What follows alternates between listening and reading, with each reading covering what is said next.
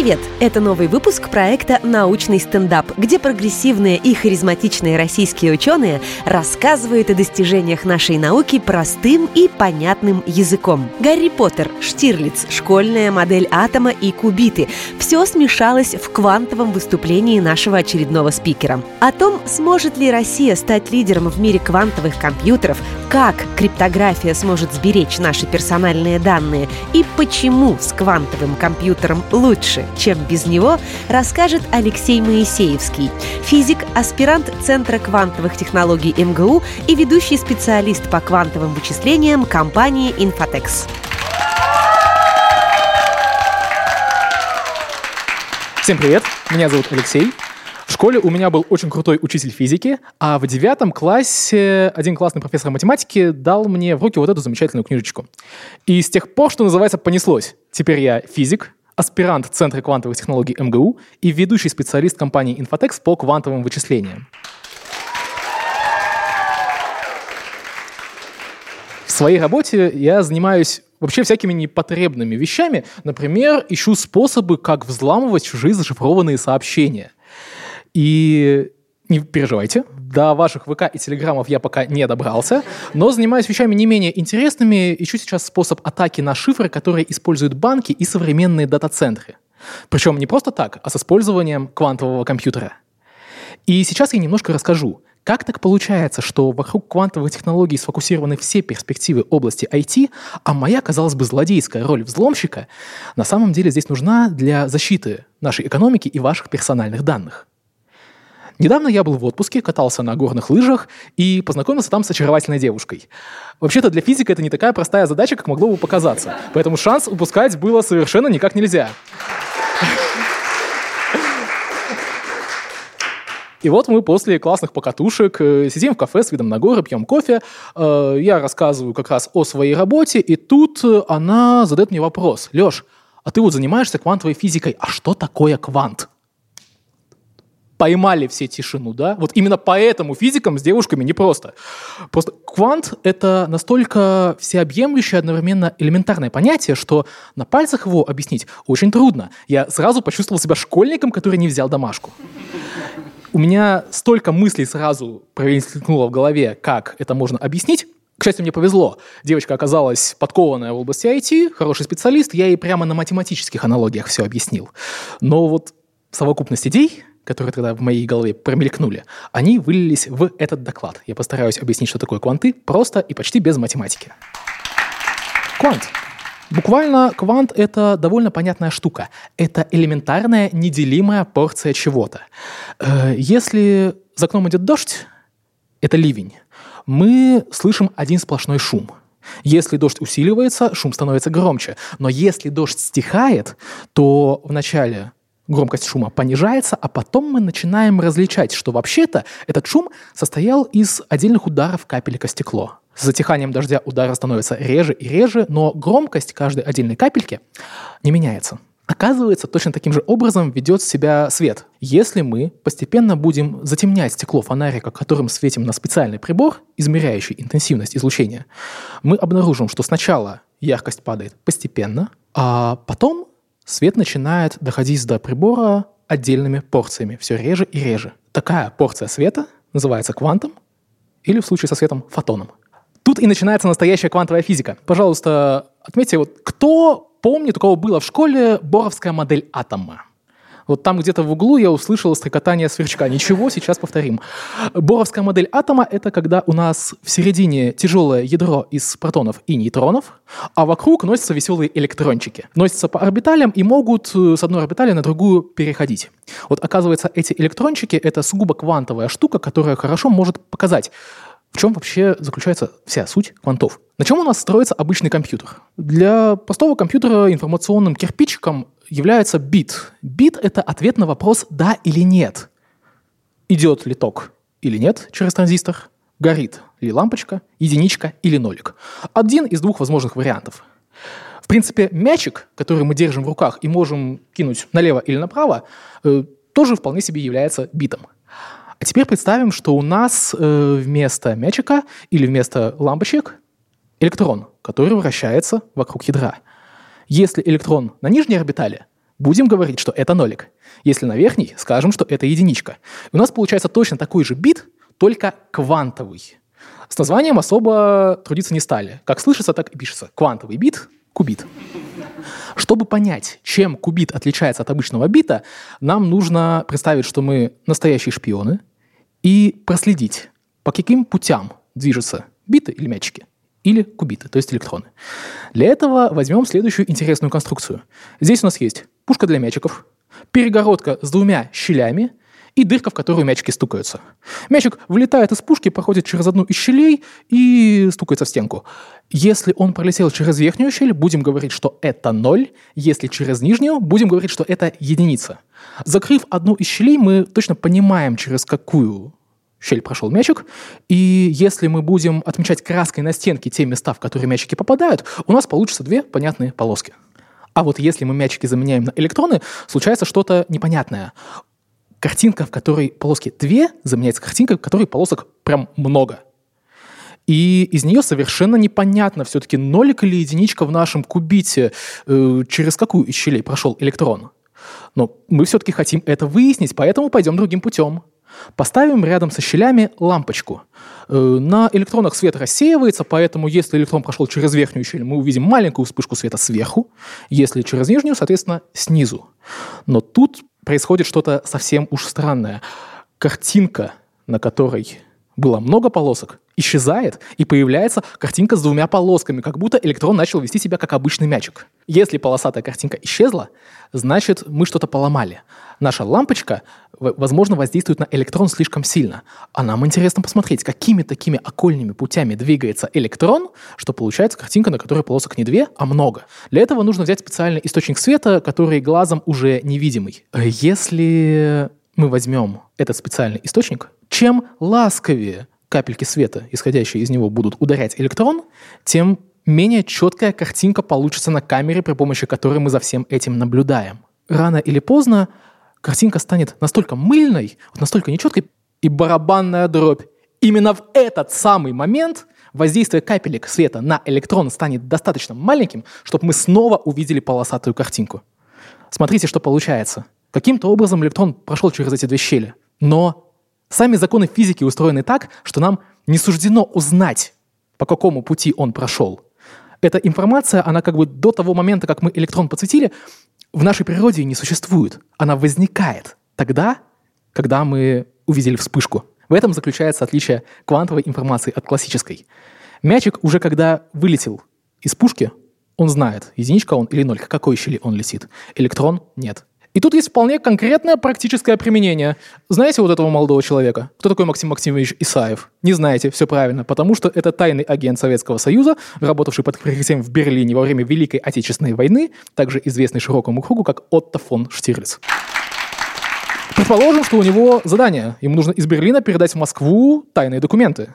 Но если он отправит их просто так в конверте, начальник тайной полиции Мюллер непрерывно это дело увидит, вскроет конверт, прочитает, допишет туда что-то свое, закроет, отправит дальше в Москву и раскроет Штирлица, попросит его остаться, и ни нам, ни Штирлицу, ни Москве этого бы совсем не хотелось. Что делать? Штирлиц хитрый шпион. Он устанавливает с Москвой квантовый канал связи. Мы помним, на квантовом канале связи информация возникает в момент ее наблюдения, в некотором смысле. Мюллер, пытаясь вклиниться в канал в середине, просто не сможет ничего прочитать. Там этой информации нет. Если он условно подсветит электроны недостаточно сильно воздействующим на них светом, он не увидит, через какую щель прошел электрон. А если он увидит, то тогда в Москве и у Штирлица картинка с большим количеством полосок сменится картинкой с двумя полосками. Штирлиц поймет, что канал слушает и не станет ничего важного по этому каналу передавать. Вот на основе этих принципов построено то, что называется квантовой криптографией, квантовой защитой связи, в которой для того, чтобы спрятать информацию, используются законы не математики, а физики. Поэтому ее можно атаковать с любым компьютером, и это не даст результата. Самое приятное, что у нас в России на практике такое уже есть.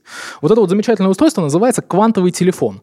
Оно работает, в принципе, как Zoom, только связь, вот это видео и звук, шифрует при помощи квантово распределенных ключей. Неважно, насколько мощный компьютер у взломщика, здесь информация защищена законами физики. Под столом стоит черная коробочка наподобие системного блока, в которую подключено оптоволокно, по которому происходит распри... квантовое распределение ключа.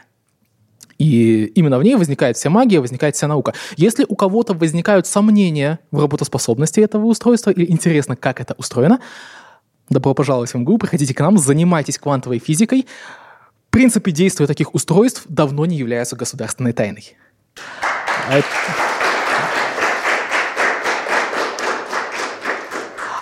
Однако, помимо каналов связи, которые нельзя взломать никаким компьютером, квантовые технологии дают нам еще компьютер, который может взломать любую связь. Вернемся к нашей картинке с большим количеством полосок.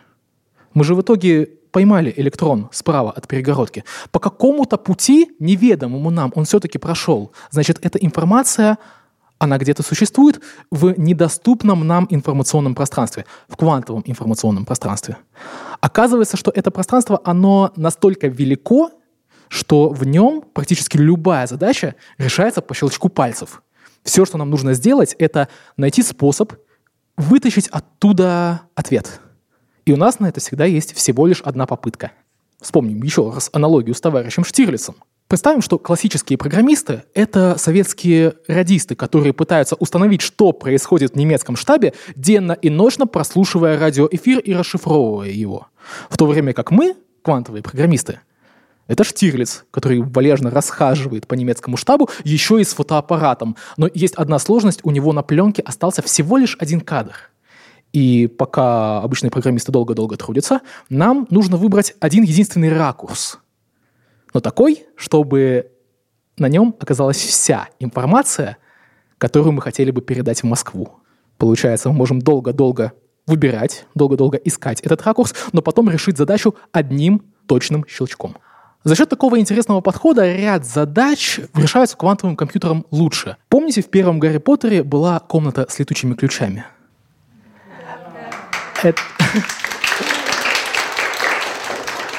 Вот это довольно неплохо демонстрирует как раз мою работу.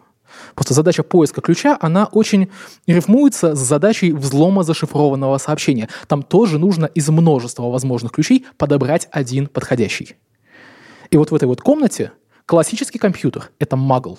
Он туда зашел, он не понимает, что происходит, и он не видит, какой ключ в этом рое подходит для того, чтобы открыть замок. Единственное, что он может делать, это просто пытаться ловить эти ключи по одному, пока не переловит их все. Квантовый компьютер в этой ситуации — Гарри Поттер. Он видит один ключ, который ему нужен, единственный, может гоняться за ним на летающей метле, а потом нужный ключ он найдет с одной попытки, протянет руку и схватит его. Оказывается, что такой подход дает результаты. Это эффективнее, чем все перебирать. Конечно, пока поводов для беспокойства мало, потому что у реальных существующих сегодня квантовых компьютеров памяти для взлома чего-то вроде ВК или Telegram откровенно недостаточно. Нужное количество этих самых кубитов у них появится только лет через 15. Но это не значит, что 15 лет можно сидеть сложа руки. Как раз моя работа и нацелена на то, чтобы исследовать, как конкретно квантовый компьютер может атаковать наши сообщения, наши зашифрованные данные, для того, чтобы через 15 лет точно знать, как защититься. В крайнем случае, для особо важных переговоров у нас уже есть ультимативное решение, это та самая квантовая криптография. Когда мы не хотим мириться ни с какими рисками, мы привлекаем на защиту информации законы физики. А вообще, э, хотя вопросы информационной безопасности э, создают вокруг отрасли квантовых технологий определенный ажиотаж и привлекают внимание военных, создают определенный поток финансирования, э, квантовые компьютеры пригодны для решения не только шпионских задач. Ими можно решать задачи вполне утилитарные, например, задачу моделирования. Как любил повторять на своих публичных лекциях один из величайших физиков, мой персональный кумир, Ричард Филлипс Фейман, один из основателей квантовой электродинамики и автор той самой книжки, с которой я начал свой рассказ. Nature isn't classical, damn it. Ребята, природа вокруг нас не классическая. Давайте, если мы хотим как-то ее промоделировать, что-то из нее посчитать, использовать для этого квантовый же компьютер. И вот, например, у нас есть задача. Задача квантовой химии. Имеется какая-то сложная молекула, э, которую мы хотим промоделировать, понять, как она отвечает на раздражители извне. У модели этой молекулы может быть такое количество степеней свободы, что задымится любой классический суперкомпьютер. Вот Киберпанк 2077 на RTX тут рядом не стоял. Квантовый компьютер при этом справляется с этой задачей довольно легко. Он квантовый, и молекула квантовая. Они хорошо друг другу подходят, им легко найти общий язык. И таких задач довольно много. Еще одно направление, где квантовый компьютер лучше обычного, это оптимизация. Э, например, поиск маршрутов на карте. Э, занятный факт. Когда на карте становится больше 60 городов, связанных дорогами разного качества покрытия, разной длины, для нас ситуация актуальная, обычный компьютер уже может изрядно попыхтеть, пытаясь решать такую задачку. Квантовый компьютер чувствует себя в этих условиях гораздо лучше, как раз за счет вот этого невероятного объема информационного пространства, которое ему подвластно. Таким образом, если подытожить, квантовые технологии — это очень мощный инструмент и своего рода закономерный и объективный виток дальнейшего развития области информационных технологий. Через 10 лет квантовые компьютеры не заменят классические. Мы по-прежнему будем пользоваться смартфонами, возможно, заказывать с их помощью какие-то доставки, и можем даже не заметить то, что доставка вообще-то начала проезжать быстрее, потому что доставщик начал пользоваться квантовым компьютером для построения маршрутов. И стоимость доставки могла быть не так высока, потому что энергетики начали использовать квантовую оптимизацию для поиска полезных ископаемых. А еще мы начали меньше болеть, потому что задачи квантовой химии начали решаться быстрее и точнее при помощи квантового компьютера. Квантовые компьютеры будут стоять где-то в подвалах удаленных дата-центрах и щелкать отдельные особо сложные задачи. А для нас, обычных пользователей, квантовые технологии войдут в жизнь незаметно. The great technology is invisible. И больше всего в этой ситуации меня радует то, что у нас здесь есть запас по времени. В России построением большого 50-кубитного квантового компьютера занимаются в МГУ, в Центре квантовых технологий. Это будет компьютер, который может делать вещи, на которые обычный компьютер не способен, и на котором можно будет, например, порешать какие-то задачки из области квантовой химии. Лично я приложил руку к созданию языка квантовых инструкций этого компьютера и его операционной системы. Да. Еще сейчас я продвигаю стартап, который поможет бизнесменам четче оценивать, а в их бизнесе квантовый компьютер уже нужен или еще нет? И если еще нет, то насколько квантовый компьютер должен стать лучше, чтобы начать приносить его предприятию прибыль? И если все вот эти вот существующие в России наработки мы успешно интегрируем в представленную у нас информационно-технологическую экосистему, у нас есть реальные шансы в ближайшие 10 лет выйти в мировые лидеры этой новой отрасли. Спасибо. Здравствуйте, меня зовут Семен Волков, я ученик школы 1413. В каком классе вы поняли, что хотите заниматься именно физикой? Я думаю, это был девятый класс, как раз, когда мне в руки попала вот эта вот книжка. Книжка называется «Феймновские лекции по физике». Это экспериментальный курс Калифорнийского технологического университета, для первого курса, собственно. Э, мне в девятом классе совершенно не хватало математики, чтобы разобраться в формулах, которые в этой книжке написаны. Но я ловил концепции, и я понял, что ну, заниматься задачами, которые до тебя в этом мире вообще никто не ставил, это круто. Мне хочется таким заниматься. К счастью, у меня сейчас в жизни это есть. Я на работе. Здравствуйте, меня зовут Ксения, я из школы 2114. Вы говорили о том, что можно будет с помощью квантов определять, где будут э, места зарождения некоторых пород, ископаемых и так далее. Как можно будет это посмотреть? Скажу. Э, дело в том, что э, квантовый компьютер, он работает с формализованными математическими задачами. И одна из задач, которые решают геологи, в процессе геологической разведки, это анализ э, пластов залегания различных пород. Они дают под землю некоторый акустический импульс. В детали не буду вдаваться, потому что боюсь ошибиться, не специалист. Но по отражению этого акустического импульса от слоев разной плотности под землей, они пытаются понять, а что на какой глубине там залегает. И вот по отражению восстановить, что же там в глубине, это очень сложная математическая задача. К счастью, в ней на уровне алгебры разобрались, и как раз чтобы решать такую задачу конкретно, обычному компьютеру точности иногда не хватает. Он э, стопроцентно решить эту задачу не может, пытается решать ее приближенно, и точности не всегда оказывается достаточно. Квантовый компьютер в решении этой математической проблемы показывает себя лучше. Здравствуйте, Никита Корягин, представитель э, СМИ «Слово за нами». Во время звонков в Telegram и WhatsApp э, написано «зашифровано двойным сквозным шифрованием». Что это такое? Насколько легко э, это может быть взломано? И может быть при этом использован квантовый компьютер? Спасибо. Отличный вопрос, мне прям приятно будет сейчас на него отвечать. Двойное сквозное шифрование — это как раз тот случай, когда у Штирлица и у Москвы уже есть в кармане ключик, которым запереть отправляемое сообщение на замок. Проблема в том, что Штирлиц мог взять запас таких ключей, когда уезжал из Москвы. А если он будет пользоваться одним и тем же ключом много-много раз, сообщения смогут раскрыть. Пока он использует каждый ключ единоразово, сообщения остаются что называется, устойчивыми ко взлому. У обычного компьютера в этой ситуации нету никаких других вариантов, кроме как перебирать ключи. Ключи, которыми защищается сообщение, они представляют из себя просто последовательность битов, последовательность нулей и единичек. Эту последовательность можно просто сложить с э, текстом сообщения, которое мы хотим передать. Тогда у нас получится какая-то абракадабра, чтобы расшифровать ее обратно, нужна копия такого ключа.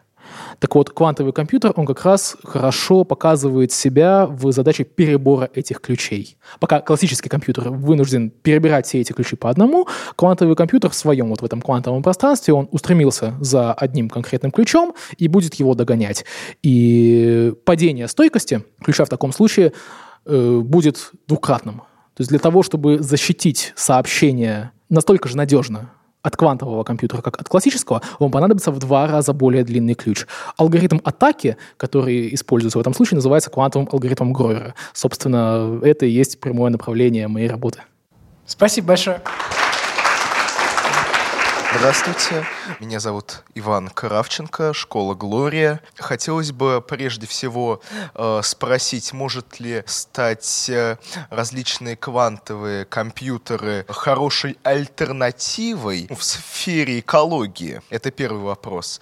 И второй, используете ли вы э, сейчас в жизни, э, в промышленности квантовые технологии? Спасибо. Э, альтернативой квантовые компьютеры стать не могут.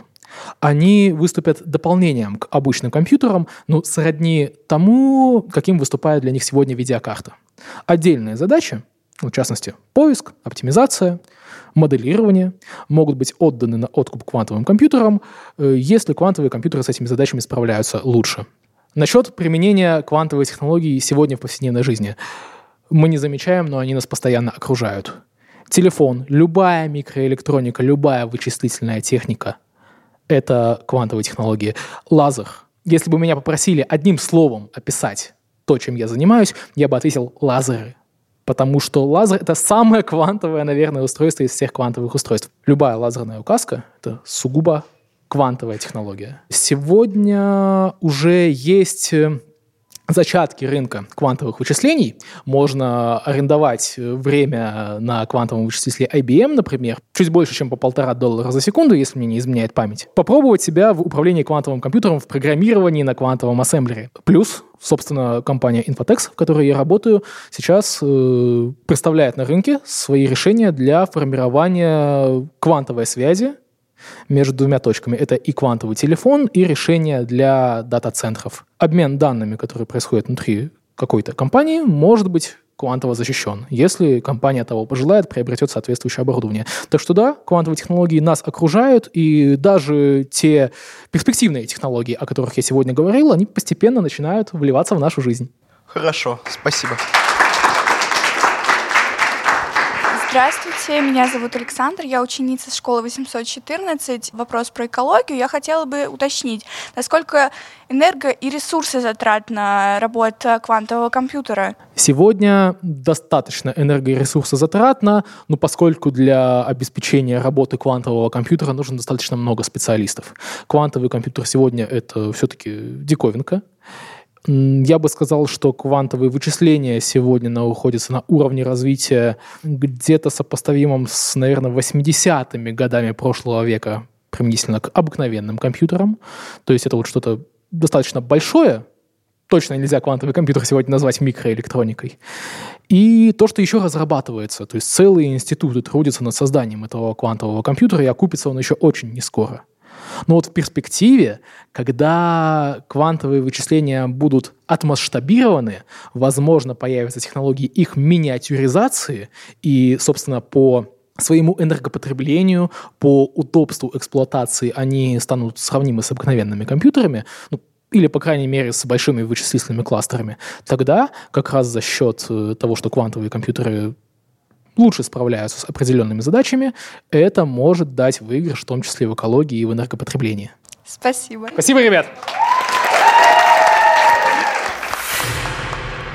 Проект реализует медиагруппа «Комсомольская правда» при поддержке Института развития интернета. Мы благодарим за помощь в организации проекта наших партнеров – Центр квантовых технологий МГУ и компанию «Инфотекс». Смотрите видеоверсию научного стендапа на канале YouTube и Рутуб «Комсомольской правды», слушайте подкаст на сайте «Радио Комсомольская правда», Яндекс Музыке, на Apple и Google подкастах, на площадках CastBox, Player FM и ВКонтакте, ловите нас на Одноклассниках, в Яндекс Дзене и на других ресурсах. Подпишитесь на обновления и ждите новых выпусков. Научный стендап. Проект реализуется при поддержке Института развития интернета.